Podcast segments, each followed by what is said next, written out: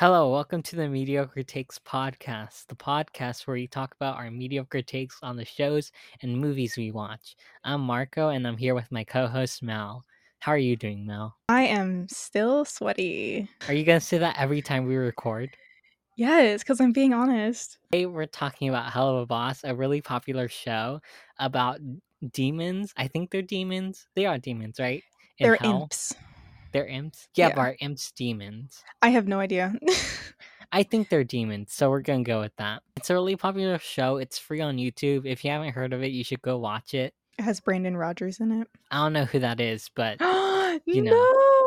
Oh my gosh, he's a YouTuber. His skits are so offensive and funny, and I don't think he'll ever get canceled for it.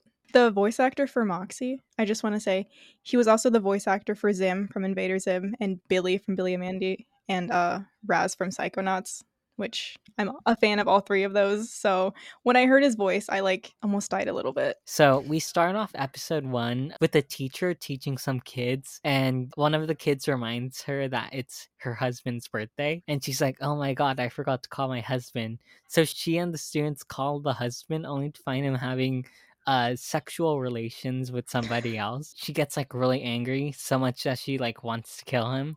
And one of the students is like, "Don't do it. Think before you act." And she freaking like yeets the kid up to the ceiling, drives back home and murders her husband and attempts to kill the girl who he cheated with, but the girl survives. And we cut to the teacher explaining what happened to Blitz, who is the main character in the show. After that happens, Moxxie, who is the side character, is trying to shoot a picture of a family and he's struggling to do it because he thinks the family is innocent. Blitz comes in and he says, Oh, hey, look, this is our new client. And Moxxie accidentally shoots the place down. Then they go outside and they let the client go away. They they go ahead and go to the human world using a grimoire, which is a demon book that allows them to go to uh, uh, the human world. And this book is really important because it's their only way to the human world. Then, once that happens, we cut to Blitz and crew getting to the house with the target in it. And Blitz is all like, Moxxie, you should kill this target. But Moxxie is like, I don't want to do that. Are we really going to kill a family? And Blitz is like, No, we're only going to kill the mother. We're ruining a family. And then Blitz is all like, Oh, you're taking too long, so I'm going to shoot the target. And then Moxxie is all like, No, don't. While Blitz is about to shoot the target, Moxxie pushes the gun, and instead of it hitting the target, it hits a window. And when that happens, it turns out that this family is actually a, a murder family like a group of murderers and they go after Blitz and crew. They start fighting. I just want to say real quick that the fight scenes are like animated really well, especially the scene between Millie and the husband is really great. I really like that scene. While Blitz is running away from the target, before that happened, he got shot in the arm and so he's bleeding and he's running away. He gets a call from Stolas while he's running away. Stolas is a really interesting character in the fact that he's extremely horny. He's just a horny owl. Yeah, exactly. That's basically his character. We learn that the book, the Grimoire, originally belonged to Stolas, and they make a deal because Stolas needs it at least once a month. And in exchange, they'll have um, they'll do stuff. Adult if you watch intercourse. adult adult stuff. Yeah, exactly. Blitz and Millie get captured by the target and the husband, where we learn that fire doesn't affect them, but bullets do, which is really important because this shows that they aren't invincible. If they were like invincible, well, technically they are because um the creator said that they basically regenerate, which is kind of dumb. I just wish they kind of died. So that way there would be more stakes to the show, but I guess it's fine either way. Moxxie saves them from the target and the dad, and Moxxie goes back to the house and decides to call the police because he thinks the authorities should deal with this situation instead of him murdering them because he doesn't want to murder the family. And after that, he leaves, but before that happens, the police show up and they blow up the house, killing the father and the two children inside the house. And so Moxxie basically learns that, like, to not hold back, just to shoot the target, I guess. Yeah, I think that Moxxie was trying to teach everyone else a lesson. And then he ended up learning, like, no, wait, they were right. Something I noticed while watching this show is that the murder family kind of works like I think the word is a foil to Blitz and crew. Like in a way, Blitz and crew at the end of the show will kind of become their own version of a murder family.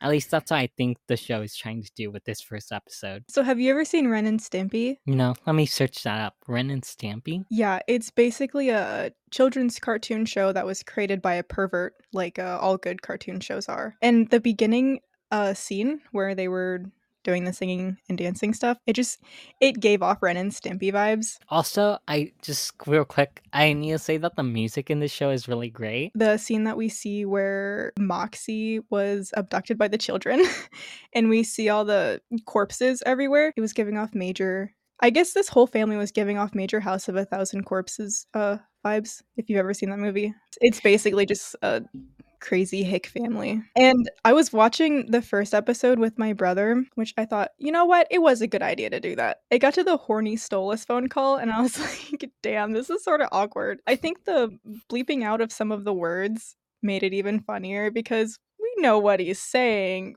but it just the way he's saying it and where the bleeps are put makes it sound so much more worse. You know when like Moxxie is trying to like get back to the portal, he walks by the phone and he's still is saying- talking. yeah, he's saying peanut butter and jelly sandwiches all night or some shit like that, and I'm like, wow, it's it's just great. It's it's amazing comedy. I think the word slimy or something along the lines was yeah, said he says in that slimy. Yeah, and it, it just he did a good job of making it sound disgusting. Overall, it was a good first episode. We don't really have much to say about it because there's not that much like things that happen character wise. The only thing we get is um Moxxie learns not to hold back, and that's pretty much it.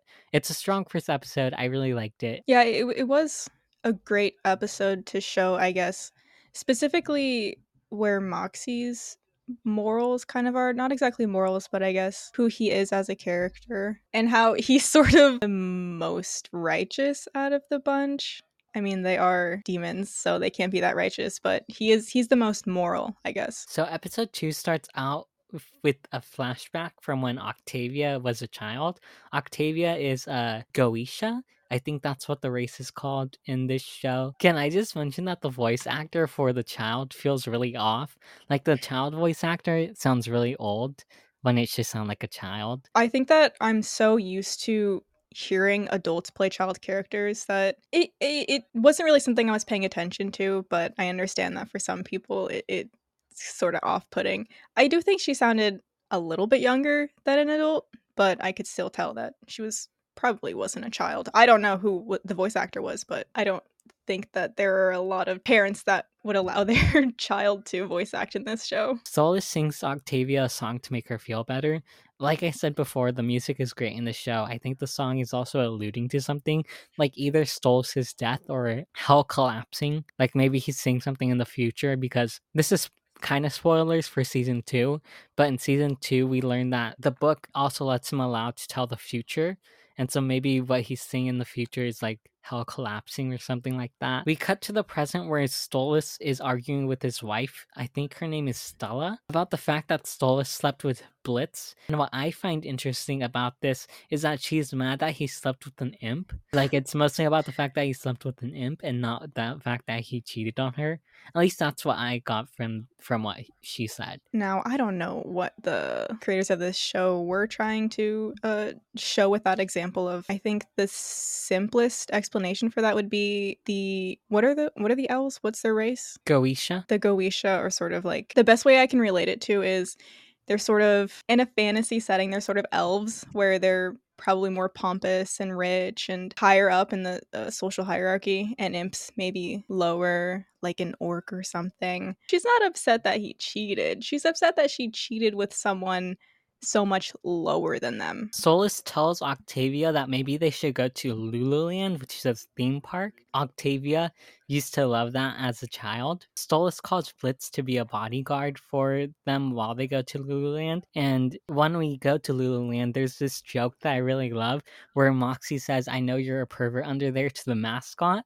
And the mascot is like, yeah. Blitz protects Stolas from dying and stuff. And we cut to a robot named Fizzarolli who's singing to kids. It turns out that Robo Fizzarolli and Blitz know each other because Blitz used to be a circus performer and they f- end up fighting. While that's happening, Octavia runs away from Stolas because she's like really mad at him. Octavia and Stolas have a heart to heart. Octavia says that she didn't even want to be here, and Stolas says that he'll never abandon her since she's worried about that. Stolas tries to explain his relationship with his wife but fails to do so and reassures Octavia that everything will be okay in the end. After that, an imp tries to attack Stolas, but Stolas freezes the imp to death, which means Stolas cut protected himself the whole time, but he just wanted Blitz to be around. That was such a girl boss moment. I mean, he's so horny, he, he wants someone to oh protect Oh. him. So the opening scene, it literally I am so embarrassed to say this, but it did make me like emotional. I don't remember the exact line, but it was like even when I'm gone you're to be okay. And I don't Yeah. know, something about that was just like you're supposed to be a silly cartoon show. You can't be making me emotional. The episode kind of ends abruptly with Robo Fizz getting eaten by some kind of monster. When I first watched this episode, I didn't know what happened to Robo Fizz, and my one complaint in this episode is that it kind of ends abruptly when it comes to the B plot, at least. I feel like the B plot could have been written better, but I feel like the main plot was also written really well, so I'm kind of conflicted for this episode. So yeah, the the beginning song or whatever with with what he said like even when he's gone she'll be okay. It sort of felt like he was alluding to the fact that he was going to die. So the whole time I was like, "Oh, okay, I get it. Okay, they're going to have a heart to heart and then he's going to die at the end." But that didn't happen, which when I first watched it I was disappointed, but I'm okay with it, I guess. The one-on-one with the father and the daughter, personally, I didn't care much for and I understand that they were trying to show that he wasn't just a horny owl in a loveless marriage, but he was trying to keep a relationship with his daughter. And I think they did a great job of that. But personally, I'm not really a fan of family turmoil, I guess. It just it was too heartfelt and it was sort of off-putting for me. It's just a personal preference, but I think how they did it and the conversation they had was put together very well. And I do love that at the end it was just sort of like, oh no, yeah, he does have Medusa powers, by the way. All right, so episode three. We start episode three with Blitz and crew fighting over a parking spot with Veronica, who is a famous singer. Blitz and Veronica make a demon duel where they bet Blitz and crew can off more people than Veronica and crew have sex with. While they're making a plan to defeat Veronica, we learn that Loona can disguise herself using some kind of power that Blitz and crew don't have. It seems that imps are the only ones that can not disguise themselves while other people can. When they get to the human world, Verosika starts singing and Imp and crew start killing people. But while that's happening, Loona tries to talk to Vortex. Vortex is another hellhound who Loona has a crush on. While that's happening, Verosika throws some like magical alcohol into the water. When that happens like later in the show, there'll be this giant fish monster that grows. Blitz and Loona have an argument about the fact that Loona wanted to take a break. Then the argument turns into a discussion about Loona's adoption. Apparently, Loona was almost old enough to be on her own before she was adopted, and that has left a hole in their relationship. Something I've noticed so far in this show is that a lot of the conflicts are left unresolved. I know the writers probably are waiting to, are waiting to bring back these conflicts later in the season, but sometimes the unresolved conflicts just leave me a bit unsatisfied, especially with this conflict between Loona and Blitz. Moxxie ends up getting captured by the humans and ends up getting drunk. A giant fish monster pops up due to the magic alcohol. The magical fish tries to eat Moxxie, but Millie ends up saving the day by fighting the monster. The episode ends with them making a deal to keep the fish monster a secret in exchange for Blitz getting his parking spot back. We find out Vortex has a girlfriend and Loona gets sad about it, and the episode ends with them going back to the demon world. Overall, this episode was good, but I just wish we got more from Loona and Blitz. There is a lot of cussing in this show. I thought that I would get tired of it at some point, but honestly, it just stays funny because it's not just them saying whatever and then adding curse word. Can we cuss in this podcast? Yes, we can. I made it explicit. Yeah, it's not just like them being like, oh, fuckity fuck, goddamn shit. They're really creative with what they say and how they say it. Like, the comebacks never miss. And you mentioned uh, beforehand where they broke the fourth wall, basically saying, like, uh, there were horny perverts crushing on Loona, and then they turn towards the audience. I see that being the case because when I first clocked her, I was like, "That's a that looks very much like a a, furry suit." And I I like that they know their audience first of all and they're willing to call them out. I know that I said in episode 2 that I don't like family turmoil, but I think it's the way that it's shown. So in the last episode, it was an isolated one on one, and they were talking very like soft and gently to each other, uh, which to me was gross. But in this episode, it was it was an argument in public, and it was loud and petty, and for some reason, I just really resonated with that, and it wasn't cringe to me. Once again, personal preference, a little weird, and I love that Loona was low key rejected by what was his name? Vortex. Um, when he said he had a girlfriend, because something about awkward rejections like that, where it's not a rejection, but it's it's a it's a paranorman um situation. Have you seen Paranorman? No, I haven't. Basically, in the movie, there is there's this girl and this guy, and the girl is basically flirting with this uh, jock the whole time, and then at the end, she was like, we should go see this movie or something like that. One of them said that we should go see a movie, and he was like, it was a chick flick, and the guy was like, oh yeah, my boyfriend loves chick flicks. We should go together. Situations like that where it's not an outright rejection, but it's just being like, I'm not single is so funny. And it's the kind of cringe that I enjoy. I do agree that, or these episodes are usually left unresolved, whatever conflict was happening in the show, uh, the episode. But I don't really have an issue with that because I think that at least the cartoons that I've watched as a kid, whatever the situation was, was sort of resolved in the same situation where, you know, the bad guy got caught or whatever, and we really didn't hear from them ever again.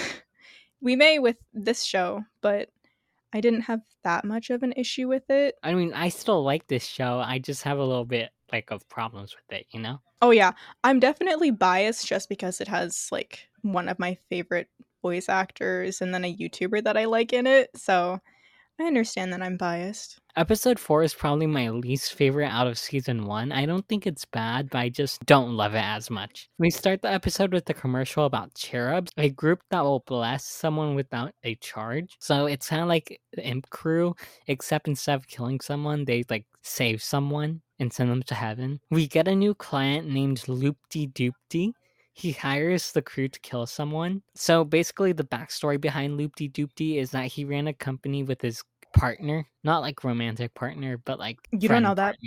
Shut up. And they were testing an age changer, and he didn't survive while his partner did. He wants to murder his partner because like he doesn't want him to like live with millions of dollars and shit. Anyways, we cut to Imp Crew attempting to murder the dude, only for the cherubs to intervene and stop Imp Crew, and instead they try convincing the old man to live and that life is worth living. So basically, for like the next few minutes of the show, Blitzen crew and Cherubs start arguing about whether life is worth living or not. And Blitzen crew are like, "You should just go kill yourself," and uh, the Cherubs are like, "No, don't."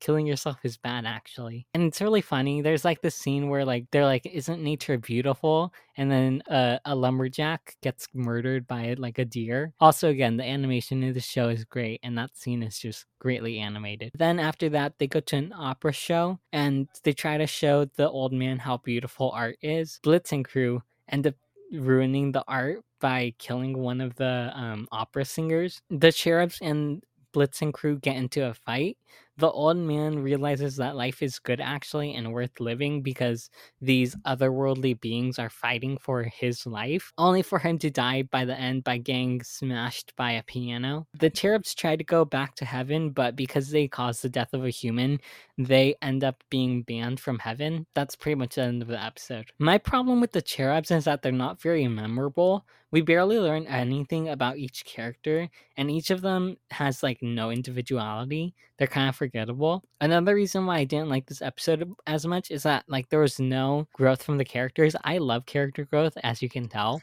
And like in each episode so far, we got some character growth from each character. But in this episode, we only get a new rival that can be used for the future. And the fight scene in this show is really amazing. This show always has amazing animation and the fight scene was just great. I would agree with you on, I guess, the episode in general. How it felt like a filler episode for some reason. In the previous episodes, the enemies that were there seemed so much more memorable. The music in the other episodes, they do a great job of when they are at the beginning. There's been a few that have been at the beginning. They do a great job of setting up what the episode is going to be about. The one liners do not miss. It's like when you think back on an argument you've had and you imagine what you should have said to absolutely annihilate the other person, except it's happening on both ends. Like, when uh when Loona says stop getting hysterical, fatty, something about that, something about that like just killed me. And I think the the main point of this episode was or what I understood was just sort of this contrast of good and evil. Except, dude, these characters were so lame. I'm sorry, but. And I do think. I understand that the old man was just this greedy old little raisin, but every single time he was like, please just let me die, I was like, oh my gosh, hashtag relatable. and I like how they were like, you should really just give your money to people in need. And he was like, no. At the end, when they tried to get back into heaven and oh my gosh the fucking customer Deer? service lady The deer. i guess yes the customer service dear when she was talking to them and when she was like mm, yeah no sorry it just felt like you took my brain and threw it in a blender because I absolutely hate it when people talk like that. Like when you're on the phone with customer service or whatever, and you're like, I'm having this issue can you resolve it? And they're like, mm, yeah, no, we'll see, but mm, yeah, no. I think they depicted that very well. Basically, Sure, overall, I I really like this show. I just really wish that there would be less unresolved plot lines and like I wish they would end things better overall when it comes to these episodes, but I still really liked it. And like the music is great, the animation is great, except for one episode which we'll talk about next week. There's like this one episode where the animation is kind of wanky. We'll talk about that next week anyways. so yeah, those are my overall thoughts. Like if you haven't watched this show, you should really watch it. It's really good. I think the creators of this, I think they got popular for a different show or movie, The Hazbin Hotel. Have you seen that? Yes, I have. I was actually not. thinking we could talk about the pilot. I, I haven't seen it. I know that they got popular off of it, and I know that it has a really big fan following. I really love that independent creators like this can create a very successful show, but it seems like they don't have like a big company backing them, right? Like they're not Yeah. owned by fucking HBO or anything. So I think that shows like this, where independent and backed up by fans, I think it's really amazing, and I love how successful it is. I hope that we see more of that in the future. I hope that more shows like this do have the chance to grow and find a, a huge fan base. And yeah, the animation is impeccable. I don't think that there are many good adult shows. I hate Family Guy. So this is just s- scratching that itch I have of cartoon shows for adults. Yeah, I was gonna mention this, but compared to most adult animation, this is really, really good. While like most adult animation is like complete garbage. And like I just wanna say if you're if you're used to adult animation being garbage, don't worry because this show is actually good. Anyways, you guys, those are our thoughts on the first four episodes of Helluva Boss. Follow us if you haven't already. Download our our episodes because that helps us a lot. Anyways, you guys, that's all for us today, and goodbye.